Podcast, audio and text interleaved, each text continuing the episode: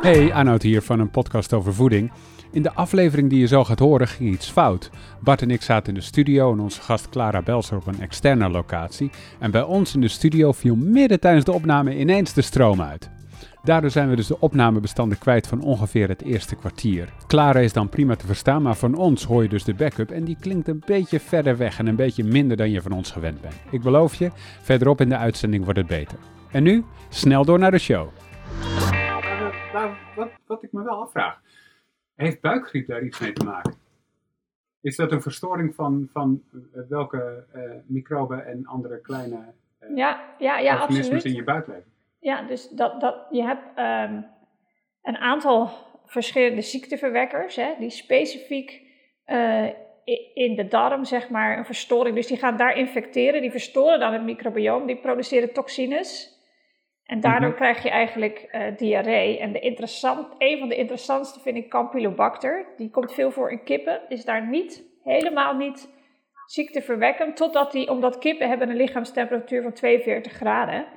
En zodra die bacteriën via vlees in onze buik komen bij 37 graden, gaan, worden ze ineens infectieus. Oh, wow. Omdat ze het lichaam ook willen verlaten. Ze willen helemaal niet in die mens. Ze, willen, ze willen lekker in We de zijn kip. te koud eigenlijk. Ja. ja. Maar daar kun je flink ziek van zijn, dat wel.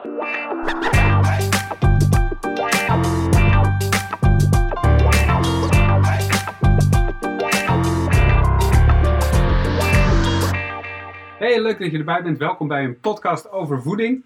Uh, we zitten al diep in seizoen 2, aflevering 6, 7, Bart, 8?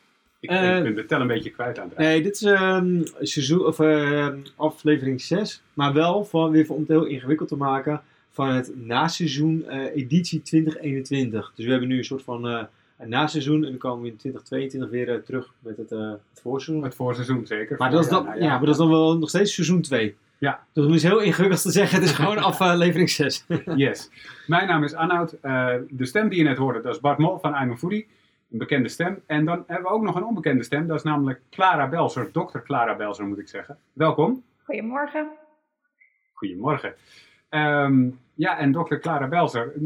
Moet ik dokter blijven zeggen? Zou ik dat doen? Nee hoor, is niet nodig. Oké. Okay.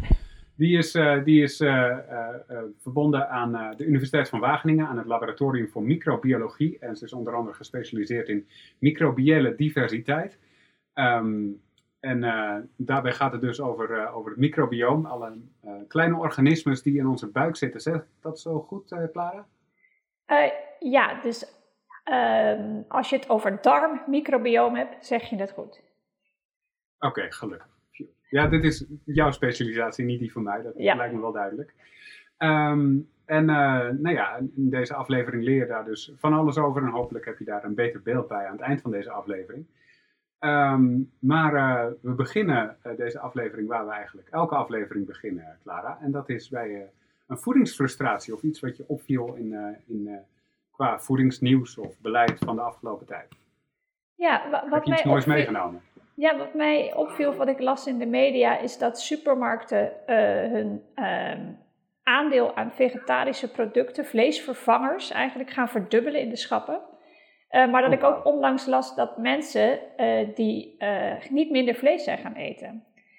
Dus wat ik in, er zijn twee dingen die ik interessant vind. Het ene is van mensen zijn dus niet minder vlees gaan eten, maar wel ook hè, vegetarische producten gaan eten, die vaak als vleesvervanger worden gebruikt. Dus eten mensen dan allebei. Mhm. We eten vlees en er zijn vegetariërs, maar ik wil ook altijd nog een stukje van het vegetarische product erbij.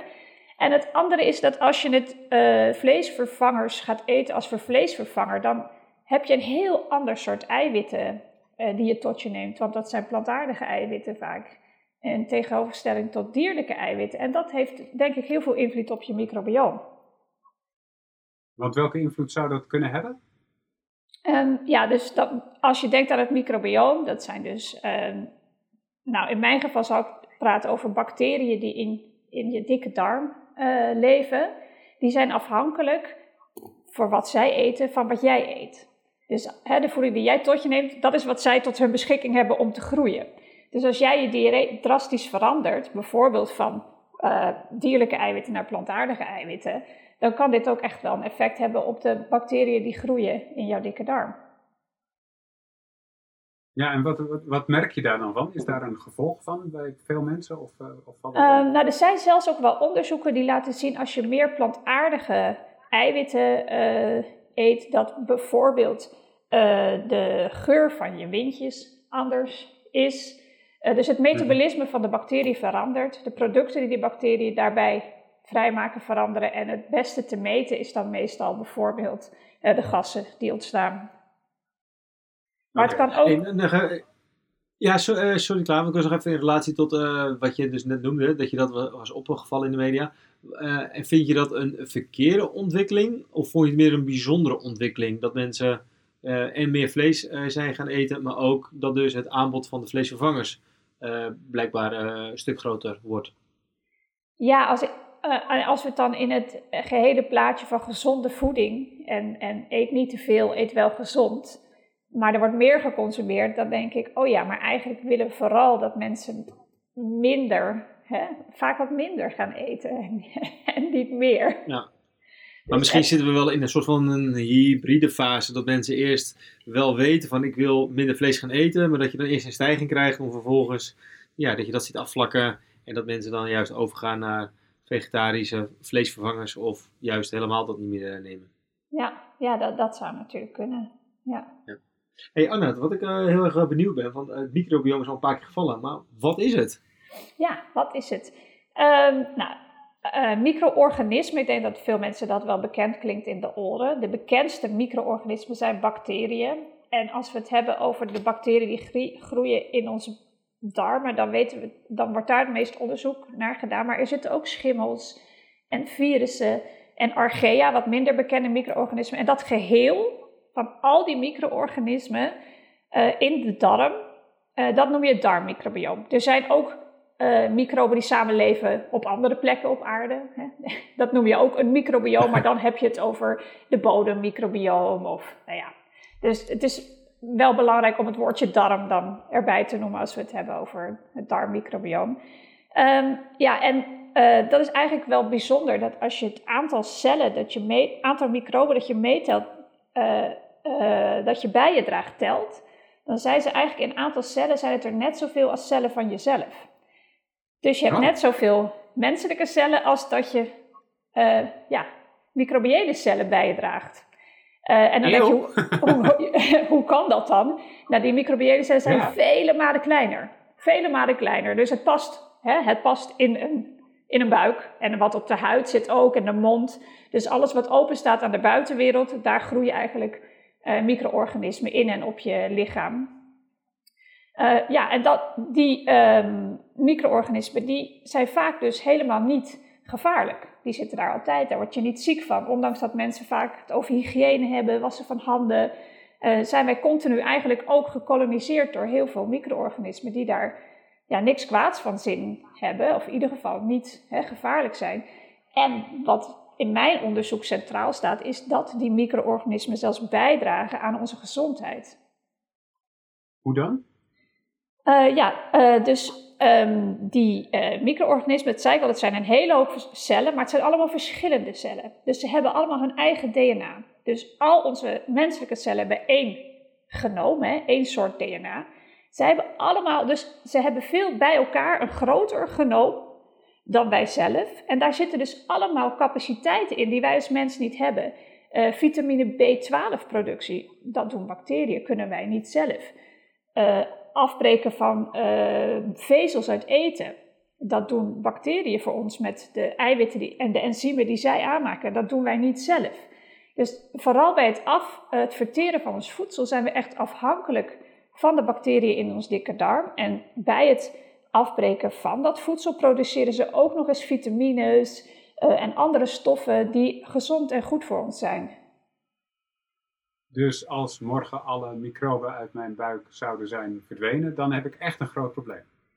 Ja, dat is, dat is interessant, want er zijn heel veel wetenschappelijke onderzoeken waarbij we, um, dat noemen we dan kiemvrije modellen gebruiken. Dat zijn eigenlijk altijd diermodellen die dan helemaal micro-organismen vrijgehouden worden.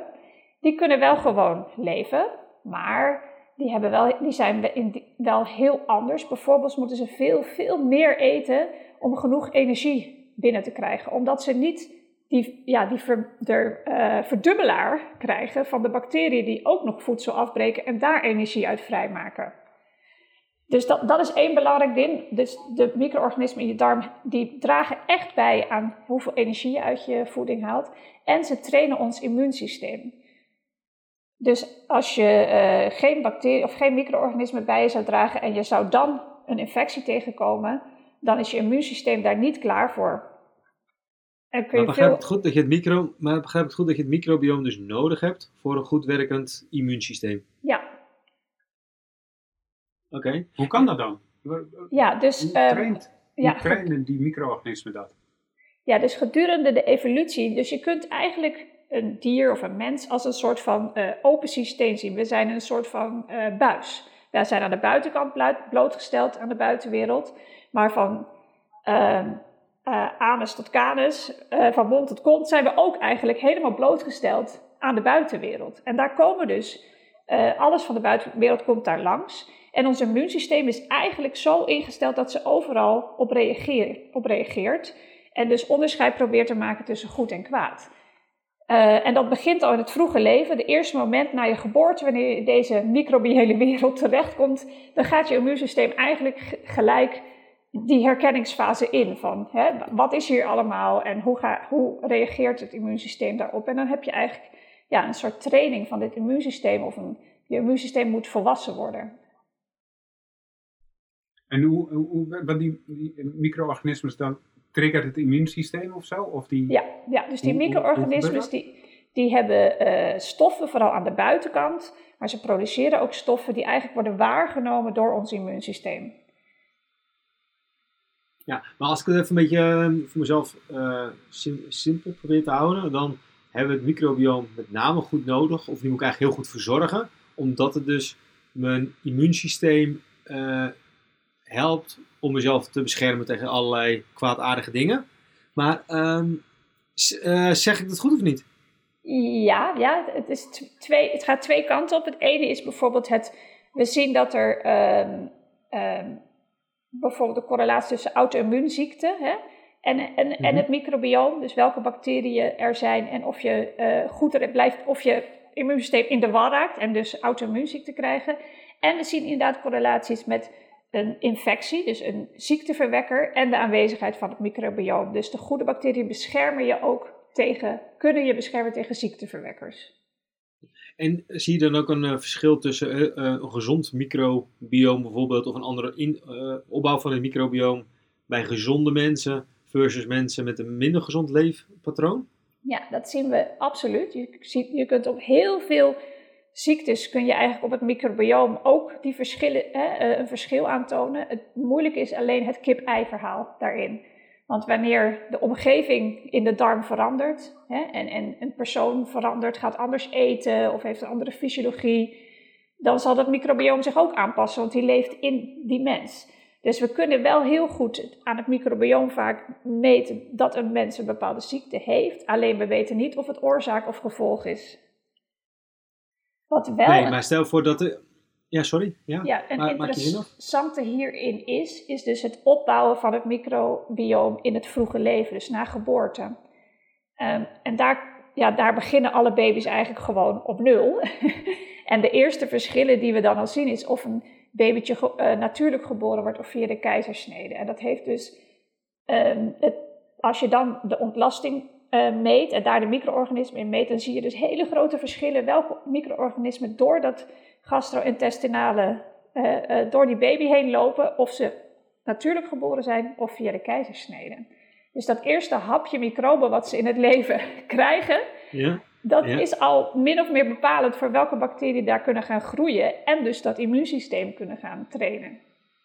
Maar en, en oké, dus mensen met een uh, die gehaald zijn met de keizersnede, hebben die dan een bepaalde achterstand daarop opgelopen? Maar in hoeveel tijd hebben ze dat dan weer gelijk getrokken?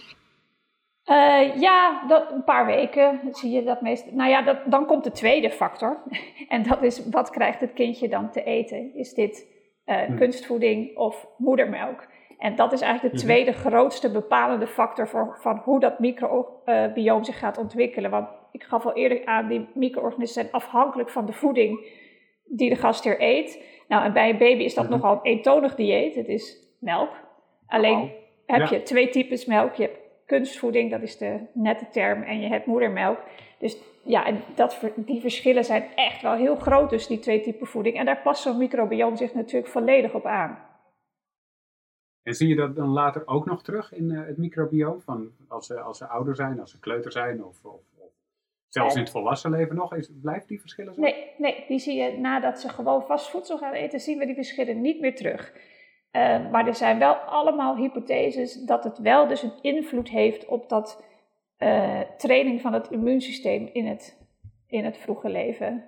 En eh, misschien, ja, ja, laat ik het daarbij. Maar, en, en, ja, en, maar maakt het dan uiteindelijk... Ik, ik begrijp dus wat je zegt, op een natuurlijke be- bevalling, dan eh, is dat de beste kickstart eh, van, eh, van eh, de baby. Maar na een aantal weken wordt dat alweer gelijk getrokken. Vervolgens heb je dus de keuze, heb je eh, moedermelk of heb je dan kunstvoeding.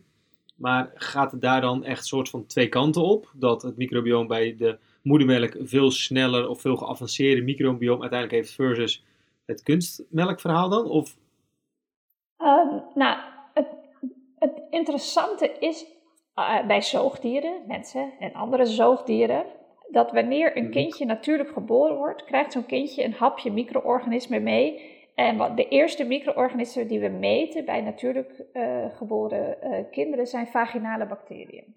Daaroverheen, als je dan borstvoeding krijgt, eh, zitten daar speciale stoffen in die bepaalde bacteriën eigenlijk extra laten groeien. Dus in moedermelk zitten bepaalde vezels die alleen afgebroken kunnen worden door een speciale groep bacteriën, de bifidobacteriën.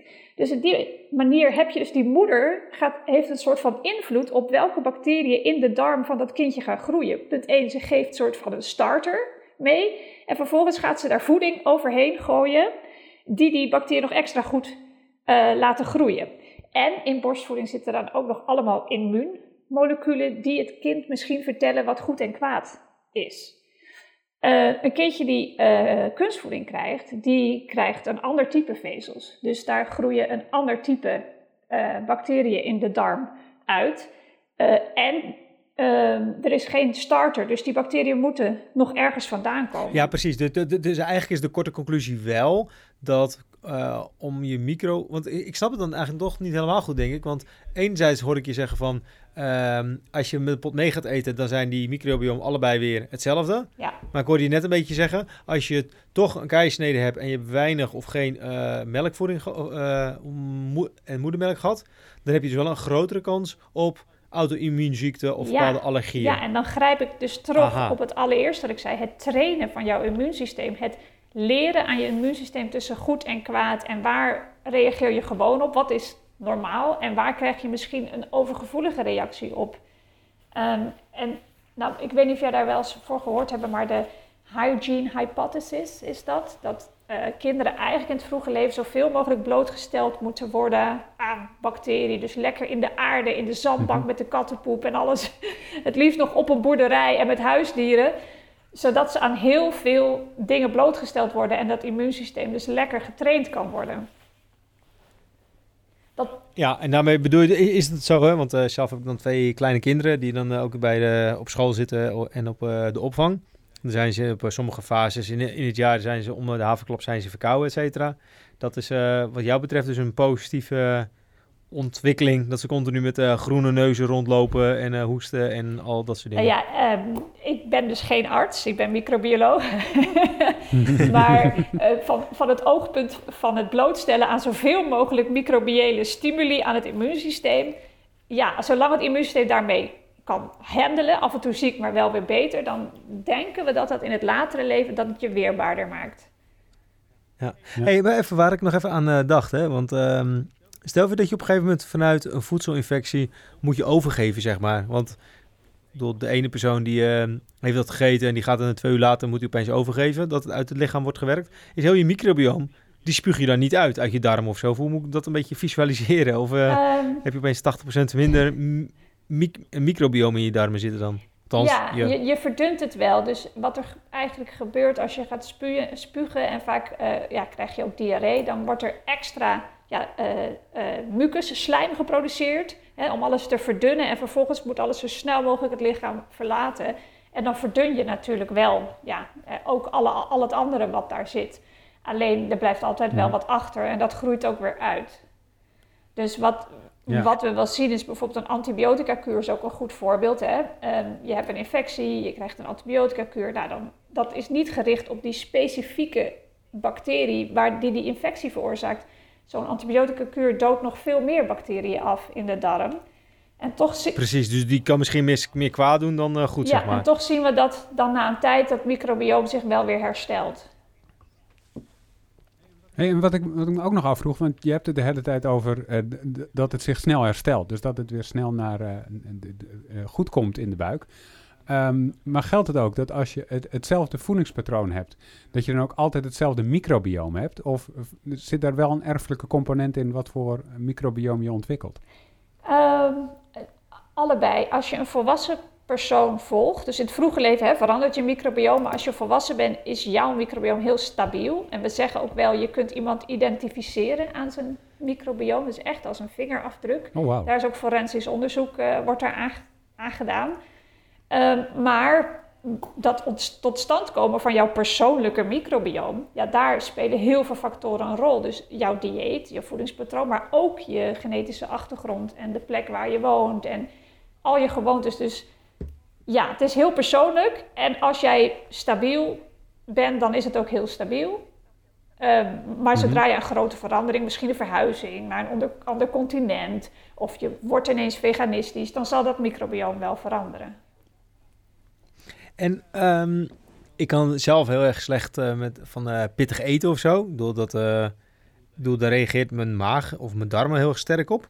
Zijn, is mijn microbiome dan dat niet gewend of zo? Of heeft dat dan iets te maken dat ik vroeger dat dus blijkbaar nooit, nooit, nooit heb gegeten of zo? Dat mijn microbiome dat niet herkent. Dat ik denk, hé, hey, dit, is, eh, dit is niet goed voor je, waardoor mijn immuunsysteem opeen, of mijn afweersysteem in eh, werking komt. Ja, het is soms moeilijk misschien om eh, de reactie van je eigen cellen en de reactie van je microbioom uit elkaar te houden. Dus het microbioom heeft geen sensoren voor pittig. Hè? Dat, zijn echt dat ook, dat zijn jouw eigen cellen. Dus als jouw darmcellen reageren op het, eh, de prikkels van oh dit is pittig en dan veel slijm gaan produceren om dat misschien weg te krijgen, dan is er geen rol van het microbioom. Maar stel dat er in die hete pepers of die sambal een bepaald stofje zit eh, waar bacteriën iets mee kunnen of niet mee kunnen, ja, dan is het natuurlijk weer wel van rol voor het microbioom. En één eh, goed voorbeeld daarvan is lactose.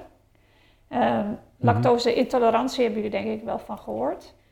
Ehm, Nou, in het westen van Europa, daar zijn mensen eigenlijk al zo lang, zoveel, na, nadat ze zuigeling zijn, melkproducten blijven consumeren, dat het gen om die, die melksuiker af te breken eigenlijk aan is blijven staan. Dus wij kunnen dat, die lactose uit melk afbreken. Eh, maar eigenlijk in de natuur is het zo dat je, dat je geen melk meer consumeert nadat je ja, geen moedermelk meer krijgt. En dat lactosegem is dus heel vaak uit eh, bij, heel, bij, Ja. bij heel veel mensen in de populatie. Nou, dat betekent dat als je dan toch eh, zuivel neemt met lactose erin, dan wordt dat niet afgebroken in je maag en je dunne darm.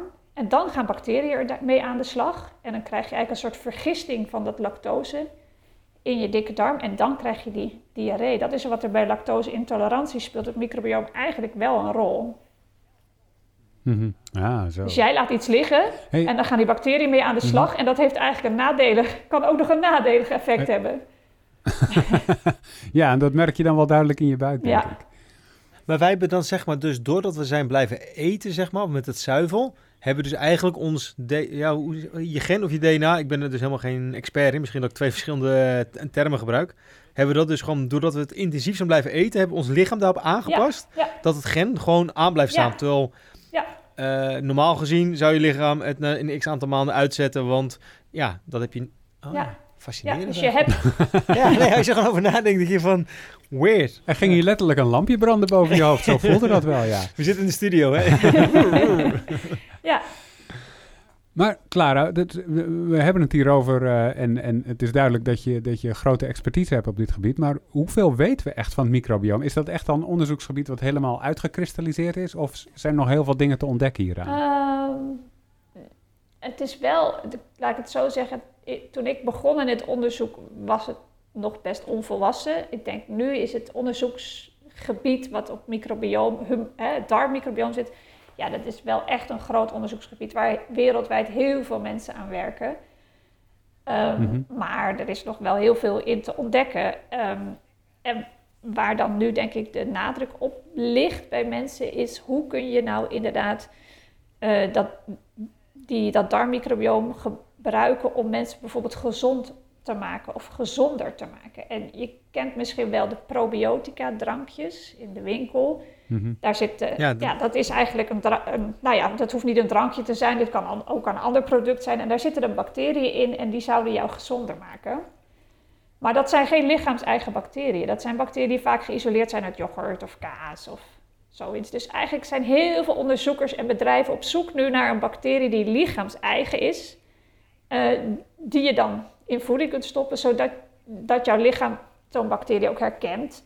En dat je dus het mechanisme eigenlijk van gezondheid kunt beïnvloeden. Want die probiotica drankjes, die moet je blijven drinken. En zodra je stopt, dan is de bacterie uit het systeem en dan is het effect ook weer weg. Ja. Maar welke beloften doen die dan? Want dat noemen ze toch dan met eh versterk je darmflora of zo. Daar heb ik altijd een heel idyllisch beeld bij. Alleen aan de andere kant lees ik ook wel eens ja, dat het dus niks doet, want dat doet je lichaam zelf al. Dus wat, ja. Ja, nou, dat is, dat is wel heel goed dat je dat zegt. Er is een, eh, de EFSA heet dat, de European Food Safety Association. Die eh, keurt alle ehm, claims die voedingsbedrijven maken op producten, moeten, gaan zij keuren. En er is geen enkel probiotisch product, dus een product met levende bacteriën in, die zij goedgekeurd hebben. Van ja, inderdaad, Oh. dat verbetert de gezondheid. Ehm, Ja. ja, dus alle onderzoeken die daaraan gedaan zijn, die zijn door die associatie niet goedgekeurd. En je zult dus ook niet op een label een echte claim lezen van helpt tegen buikpijn of helpt tegen iets anders. Nee, eh, het zijn altijd hele vage termen van eh, Bevorder de gezondheid je wordt, inderdaad. ja, zoiets, ja, een boost je immuunsysteem of eh, ja. Maar, wat- maar, maar wat zou jouw advies dan zijn als ik denk, nou, ik wil, ik wil lief zijn voor mijn microbioom. Wat zeg jij dan, Clara? Ehm, eet veel vezels, groente, fruit. Daar is waar. ehm, en nou, dan ga ik toch weer even de diepte in. Je darm is best wel een ingewikkeld systeem. Een volwassen persoon, i- daar Mhm. is dat, hè, van, van mond tot kont ongeveer 8, 9 meter. Dat is- is echt een hele afstand. En daar zitten verschillende compartimenten in. Dus eerst heb je die maag.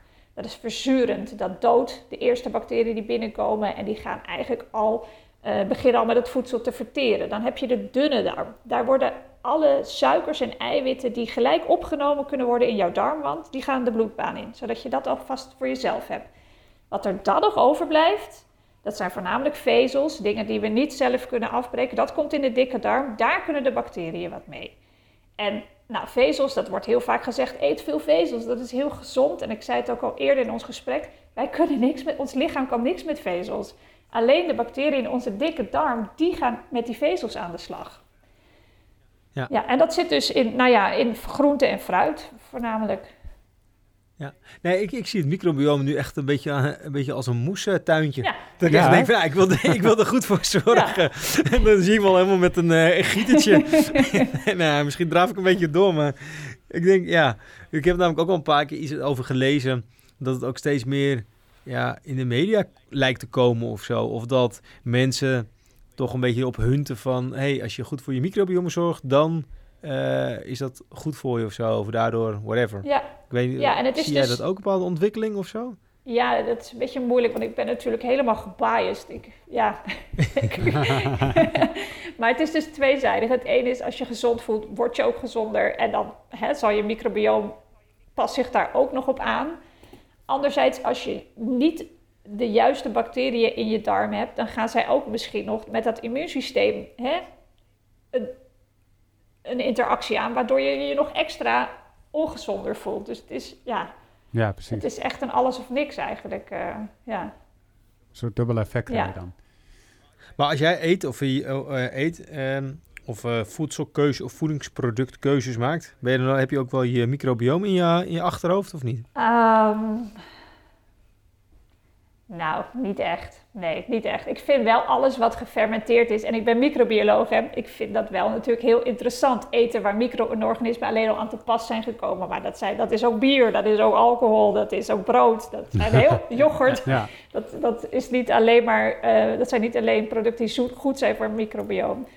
Ja, ik vind gewoon het hele proces waar micro-organismen aan te pas komen interessant. Ja. Yes. Hey, we komen richting het eh, einde van deze show. Is er iemand die ons wil tippen waarvan je zegt, nou, die moeten jullie ook nog eens spreken in deze podcastserie? Dat zou heel interessant zijn om die te horen.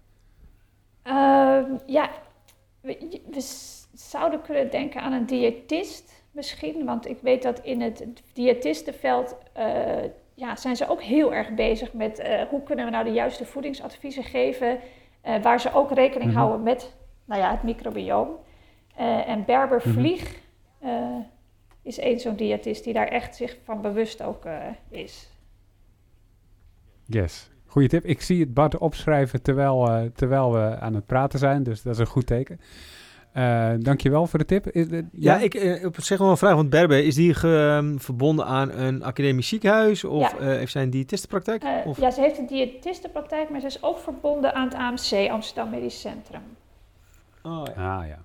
Oké, cool. Dankjewel. Eh we gaan naar eh, vragen. Yes. T- En eh, als mensen meer willen weten over hun microbioom, waar, waar kunnen ze dan eh, terecht, Clara? Waar, waar, waar kun je er meer over vinden? Ehm, ja, er is een eh, grote algemene website die heet Good Microbiota for Health. Dat is wel in het Engels, maar Mhm. daar wordt alle nieuwe bevindingen in de wetenschap worden daar eigenlijk in kleine blogposts neergezet. Eh, ik heb zelf Mhm. een cursus ontwikkeld die gratis te volgen is online. Dat heet een Massive Open Online Course. Die wordt eh, gefaciliteerd door EDX. Daar, eh, ja, daar zijn universiteiten op aangesloten. Die kun je gratis volgen. En daar heb ik een hele cursus over het microbioom. Met veel filmpjes Oh, en opdrachten. En dan kun je zelfs als je wil punten halen, maar dat hoeft niet. Ja, ik, ik zal het even in de show notes eh, zetten voor de luisteraar. Yes. Zie je, dan hebben ze weer een bepaalde perk, hè? Dat ze, dat ze de show helemaal, helemaal luisteren inderdaad. En dan zijn ze misschien niet een vriend van de show, wat we natuurlijk wel willen dat mensen worden. Maar dan krijgen ze toch al deze hele leuke gratis cursussen. Ik heb het idee dat jij nog iets wil vertellen, Bart. Wil je nog iets vertellen zo aan het einde van de aflevering? Ja, nee, misschien klaar. Ja, ik neem aan dat je al die andere, wat is het, eh, een stuk of ehm 40 shows al hebt teruggeluisterd. Maar elke keer maken we ook een beetje promo natuurlijk voor onze eigen producten. Of dat we mensen willen verleiden om vriend van de show te worden. En als mensen, mensen denken, wat is dat? Nou, je kan naar vriendvanshow.nl slash POV. Staat voor eh, podcast over voeding. Kan je een eh, donatie doen. Daarvan kunnen we deze hele mooie studio huren. Mhm. Eh, ja, en dan eh, kunnen we de, ja, de podcast die we nu allemaal maken, kunnen we daarmee eh, f- financieren. Maar je kan ons, ons natuurlijk ook ondersteunen met het ehm, kopen van onze boeken bijvoorbeeld in de webshop. Yes. En eh, deze, komt, deze show komt eind oktober volgens mij een beetje. Mhm. Ja, dan is misschien intuïtief eten werkboek net uit of in de pre-order. Dus dat zou nog kunnen voor de mensen. En we gaan binnenkort starten met de pre-order van ons nieuwe boek. Dat heet Eet als een expert mini. Ja. Dat gaat vanaf de geboorte tot twee jaar. Dus zeker nu met Clara, daar hebben we ook een hele passage in, of eigenlijk een heel hoofdstuk. Zo'n beetje echt een derde van het boek. Die gaat ook inderdaad over eh, moedermelk en kunstvoeding en al eh, dat soort aspecten. Dus ik denk Ah, super eh, relevant en interessant inderdaad ja, voor de jonge mm, ouders. Denk ik ook. Dank aan alle vrienden van de show. Dus de mensen die al lid zijn geworden via Vriend van de Show. Deze podcast kun je luisteren via overal waar je podcast luistert. Druk op abonneer. Dan mis je geen enkele show als die eh, meestal elke vrijdag in, je, in, in de feed verschijnt. Nou, meestal elke vrijdag. Elke vrijdag. Elke Eén vrijdag. keertje niet in al die Ja, tijd. nu zet ik er meestal tussen, Bart. Zo gaat het gewoon. Nee, iedereen die zit smachtend om zeven uur s ochtends wordt hij wakker en gaat gelijk kijken naar eh, de nieuwe show. Precies. Helemaal goed. En eh, als je een Apple Podcast luistert, dan kun je, dan kun je ons sterretjes geven. Vinden we ook leuk als je dat doet. Als je een review achterlaat, helemaal top. Eh dankjewel voor het luisteren. Dankjewel Clara dat je erbij was. Ja, geen dank. Was leuk. En dankjewel Bart. Ja, helemaal goed. Moeten we nog iets zeggen dat we tussentijds een storing hebben gehad in deze eh, opname van de show? Of gaan we dat heel, heel eh, professioneel wegknippen? Mijn doel is dat niemand dat heeft gemerkt. En dat iedereen nu nog een keer gaat terugluisteren en denkt... Waar zat die storing dan? Ik heb helemaal niks gehoord. Dat hoop ik. Maar Oké. dat is mijn doel. dankjewel voor het luisteren en tot de volgende keer. Jo, later. Wow.